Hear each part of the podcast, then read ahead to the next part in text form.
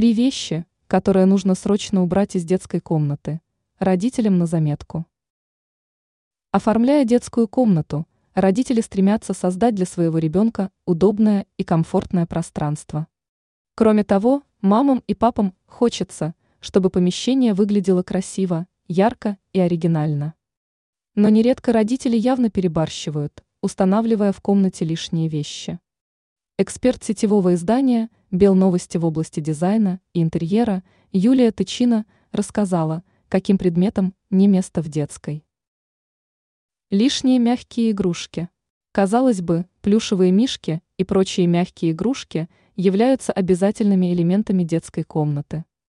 Ведь такие вещи не только нравятся детям, но и украшают помещение. Однако не стоит забывать, что предметы из мягкой ткани являются полисборниками.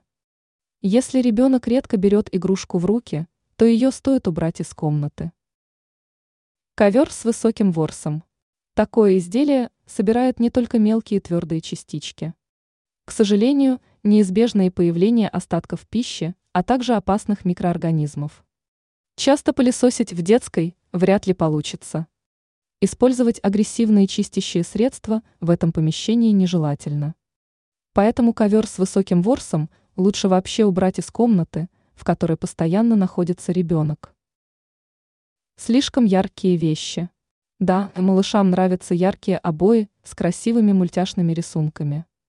Кроме того, дети не против наличия в их комнате декоративных элементов, отличающихся насыщенным цветом. Но родители должны помнить, что чрезмерная яркость может давить на ребенка. Старайтесь использовать при оформлении детской только нейтральные и спокойные цвета.